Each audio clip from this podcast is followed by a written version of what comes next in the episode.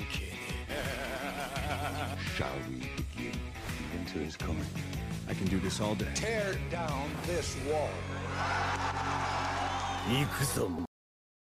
Ladies and gentlemen, from Hendersonville, Tennessee, the world's greatest singer, the world's greatest entertainer, and one of the greatest wrestling icons of all time. He's flashy third-generation superstar, Hall of Famer, rock star, former World Heavyweight Champion, and one of the most decorated wrestlers in the history of the industry. Let me welcome J-E-Double-F, J-A-Double-R-E-Double-T. That's Double J, Jeff Jarrett. Jeff, welcome to the Equals Unscripted podcast. I don't want to piss you off, but have to ask, are you ready to go genuine, uncensored, and unscripted? I appreciate you having me on. You know, I obviously I can tell that English is not your first language, yep. But I am super impressed. You did the whole spelling and the, no, I appreciate you having me guys. You guys have me on today. So ready to chat and let's roll. Yeah. Listen, kind of the first thing I want to know is you're good with everybody in professional wrestling. I mean, you started TNA in 2002, but today you are good with everybody. You appeared on the AAA show. You're on contract with WWE. You still remain on good relations with all promotions, basically. How do you do that? How do you remain in this? Because pro wrestling is a kind of a, you know, it can get rough with the relations and people and egos. How do you remain good with everyone? You know, that is something that obviously through the years, my family, my father wrestled and promoted, and my grandmother didn't wrestle, but she promoted as well. So look, I didn't always take their advice like I probably should have. And I've had my ups and downs with different promotions. And, you know, it's not like it's always been that way. But through the years, I think at the end of the day, having an open and transparent and being open for communication. But, you know, I am very blessed and grateful for my career.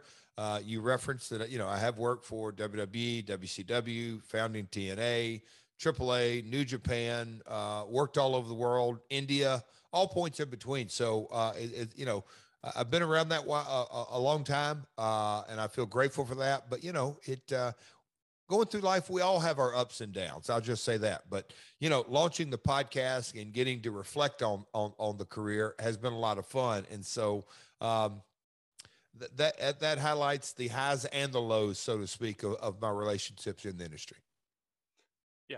And now AEW has become the prominent asset to the wrestling world. And are there any connections between TNA starting and AEW now? Where do you see it in year, in 5?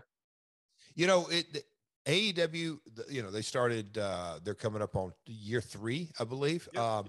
And so it's the landscape, not just in the wrestling industry, but in the entertainment industry has radically changed. In 2002, it was still the age of cable television here in America and globally as well. You know, and even globally, the pay-per-view market wasn't anywhere like it is now. So the startup timeframes are completely different. We are now, you know, when we started TNA, there was no social media, no Twitter, no Instagram, no Facebook, no YouTube. You think about what an integral role social media and digital and obviously streaming plays in the industry now.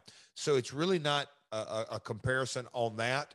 Also, when we started, there was only, on a global sense, there was only the WWE. There was only really one promotion. Nowadays, AAA in Mexico, New Japan, and I'm just hitting some highlights, but I mean, Progress Wrestling, Game Changer Wrestling, the NWA, AEW. There's promotions all over the world. I mean, there's independent promotions in South America, in India. Literally, it's a global form of entertainment. And so, lots and lots of content out there. You can go on YouTube and me and you could watch fresh content for the next couple of months and never run out. It's just how it is today. So very, very different time frame. I'm happy for the Khan family to make such a, you know, candidly, an enormous financial investment into the industry, which I believe helps everyone. Great. Listen, One of my Peter's and my favorite superstar in the WWE currently now is Elias or Ezekiel right now. You came back and you work with him, and many great legends came back, spoke about him in high regard, pinning him as a WWE championship material. You know, what do you, I don't know if you follow right now, but he changed his gimmick into Ezekiel. We don't like it very much.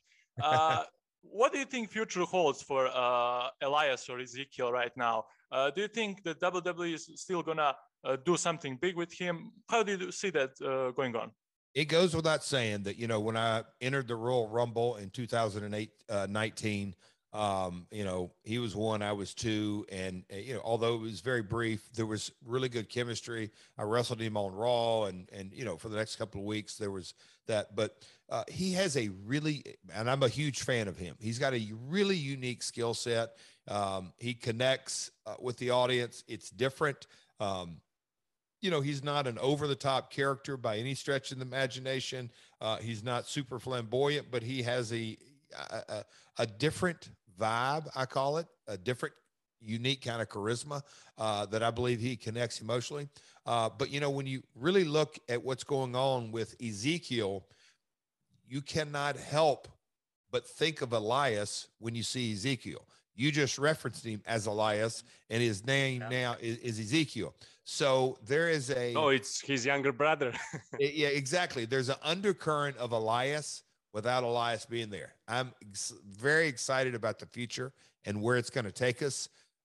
You know, with a few weeks off and Elias goes on a, when Ezekiel goes on a global search looking for his older brother, Elias, I'll just say this. I hope he finds him one day. You never, ever know. And when you came back, you met with AJ Styles after so many years again. That's right. And how it felt seeing him again. He's still on the top. He's one of the best performers in the industry. Yeah, AJ Styles, we go way back, obviously, 2002, the founding of TNA, and truly phenomenal athlete, phenomenal, more importantly, phenomenal human being. And I couldn't be more happy for him and his success and, you know, his travels through TNA and then went off to Japan and really made a name for himself in another promotion. And then obviously that opened the doors with his TNA history, with his New Japan history. And when he entered the Royal Rumble that year in Orlando, it was a special moment. And, yeah, he has what a run he's had at WWE, and I couldn't be happier for him. Jeff, unfortunately, we don't have enough time. We would talk with you all day, definitely. But as a last thing, can you give us a Mount Rushmore of professional wrestling, in your opinion? It's really, really hard. And it's funny, I'm doing media for the podcast and I do it about once a month, you know, aggregate interviews and we talk about all the topics either that we've already coming up or however it may be. But, you know, when you get into the Mount Rushmore, sometimes people will say, just it's so hard because, you know, you can do a Mount Rushmore of heels and baby faces and different generations and different eras. When you really drill it all in, I think at the end of the day, a guy that just, you know, was inducted in the Hall of Fame, Undertaker, he has got such a, you know, so again, to name four, it's tough because you're going to get into the debate of, well, Rock wasn't around long enough, but no, he's the biggest box office attraction in the world. And then you're going to have an argument for Flair and then Hogan and then Cena. I mean, we could we could go on and on and on and on and on. It's really, really tough. But, you know, being that Mark just went in this year, you look at the run he had, he was consistent. Yes, he had injuries, but really from the time he entered in the late 80s all the way up through today, he has been a main event guy. Not many folks, if any, can really match that longevity and his stature in the business. So Taker's right up there. Yeah. Randy's trying to do the same thing now. He's already 20 years in WWE. What do you think about Randy? How long will he be there? You have to ask him, and I'm not sure he can give you the answer right now. But, you know, a fantastic performer, just incredible. So, yeah. Yeah.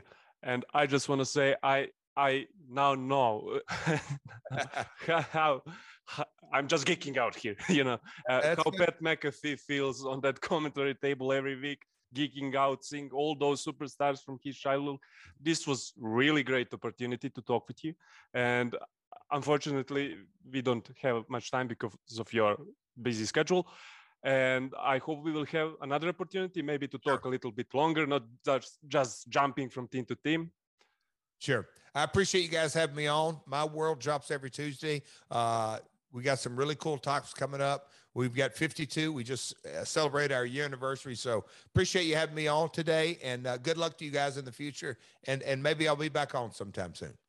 Thank you for being here. Thank you. You guys have a great day.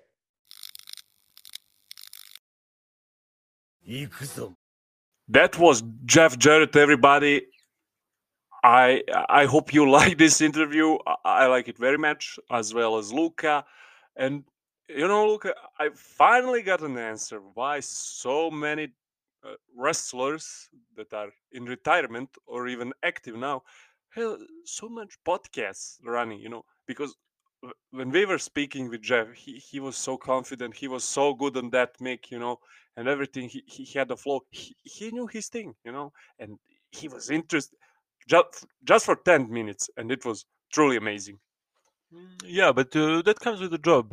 You would agree, you know, speaking on the microphone and being confident, you know, that's why there are many great coming to acting, you know, superstars, because, yeah, that's kind of what you do for a living in some part. Yeah, but I still don't know the answer why so many porn stars have a podcast. So we were discussing with Jeff about the Mount Rushmore of wrestling, and he was true. You can pick from different eras, from different performers, different companies, from anything you want. But basically, every wrestling fan can agree that Undertaker would fit into everybody's Mount Rushmore. Is that right? Yeah, I would agree, you know, and I think we can start with that one regardless, because on my Mount Rushmore, that one would be, and I believe in yours as well. Obviously. So, yeah, so it's always Undertaker. You always, like Jeff said, you always can have counter-arguments and arguments for, but in his case, it's really too hard to find counter-arguments. So we have three phases remaining. So should we go one from you, one from me, and who's your next phase on the Mount Rushmore of wrestling?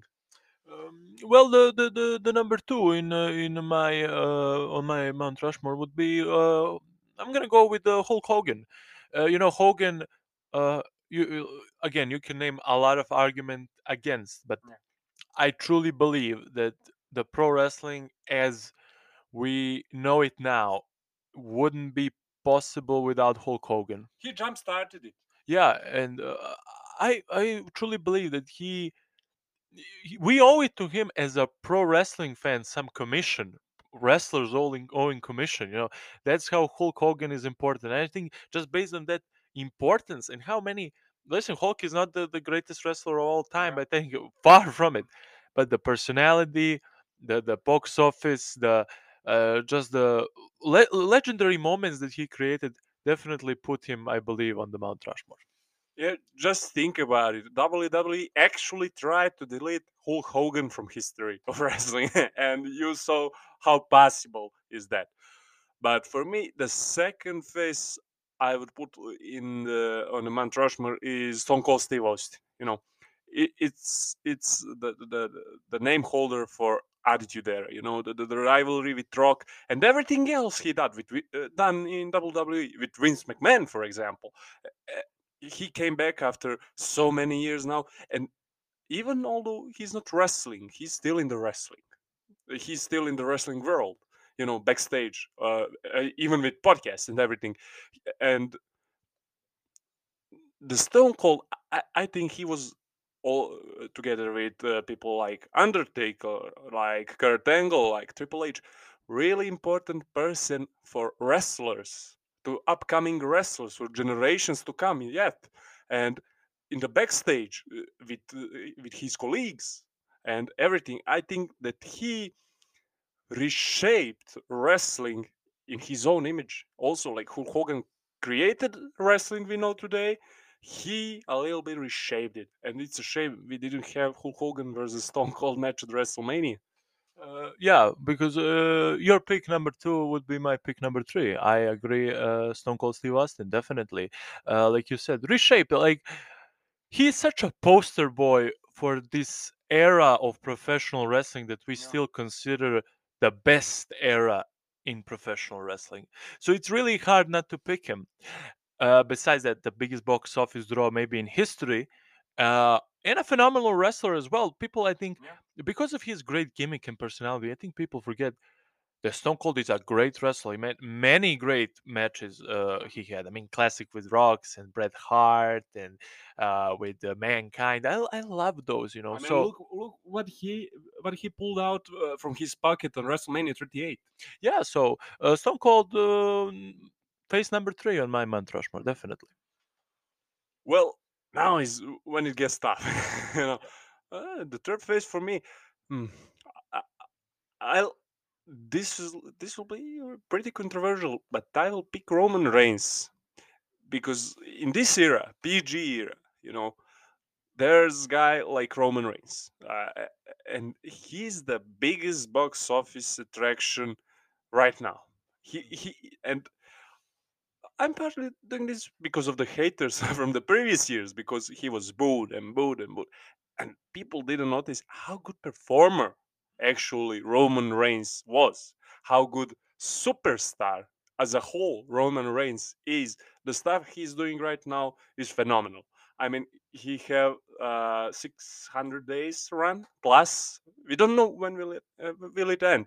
And people are constantly putting up on internet those dream matches for Roman Reigns. Maybe this is a little subjective. It has much more time in front of him to pass to get that legend status. But let's be honest, he will for sure get that WWE Hall of Fame ring and everything. And I think that Roman Reigns, in the times when wrestling became to fall down financially, in some sense, he kept it as a box. He kept Vince's box office. Let's be honest, with all the markets. That is. I wouldn't put it on mine, but I can see Roman Reigns in the coming years becoming someone iconic in this era of professional wrestling. And I think the WWE is going to push that narrative coming forward. But Roman deserves it in some sense for all the reasons that you mentioned. But and to be honest, I surprised even myself with Roman on Mount Rushmore. But okay. And the number four, that is a tough one. You know, one space left. But I gotta go with John Cena. And, you know, as I'm saying this, you know, I'm thinking of all the great wrestlers that I left off. I mean, some of my favorites, Chris Jericho, Bret Hart, Ric Flair. But I think truly John Cena, like if you're a wrestling fan in 2022 and you have a hate for John Cena, you're obsolete. I don't know. I mean, I know better wrestlers by technicality, but I'm honestly thinking, do they have more classic matches than John Cena? If you ask me to name 50 classic matches of John Cena, I think I could do that, honestly. What he's done to the business, he was one of the most consistent workers for the 13 years that he was performing regularly. That is amazing. I don't give a fuck if he went to Hollywood. That is fine with me. What he done for this business and the amount of great memories, great promos, great matches, matching Ric Flair's record, I believe that John Cena is truly staple of the WWE. If you think about WWE, you are thinking of, in some way, of probably John Cena. So, John Cena for me, number four. Yeah, this is the toughest, because a lot of superstars, a lot of wrestlers can be the fourth name on the Mount Rushmore. And basically, when you choose your faces, you have in your mind, like, at least me, it's like Shawn Michaels or Undertaker, Randy Orton or John Cena, Ric Flair or Hulk Hogan, Rock or Stone Cold. In some manner, you can just pick one of them. And No, it can be Rock, Ric Flair, Randy. I mean, it can be Cody Rhodes for revolutionizing the wrestling right now. It can be DDP, Sting, everybody.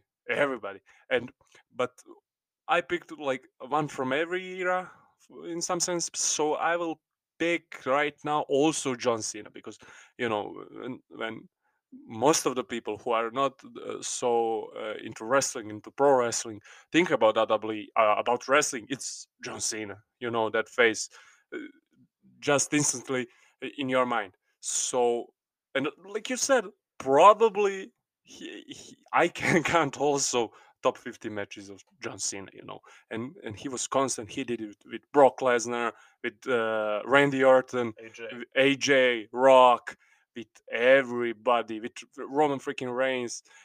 Yeah, you have that argument that John Cena was burying people in his feuds, but he also made some great superstars. And burying people in wrestling is the theme for another day. So those are our Mount Rushmores of professional wrestling. But definitely a cool debate, all together. And Jeff was an amazing guest, and I hope we'll talk wrestling again soon. Yeah, and have in mind, every wrestling Mount Rushmore is good Mount Rushmore.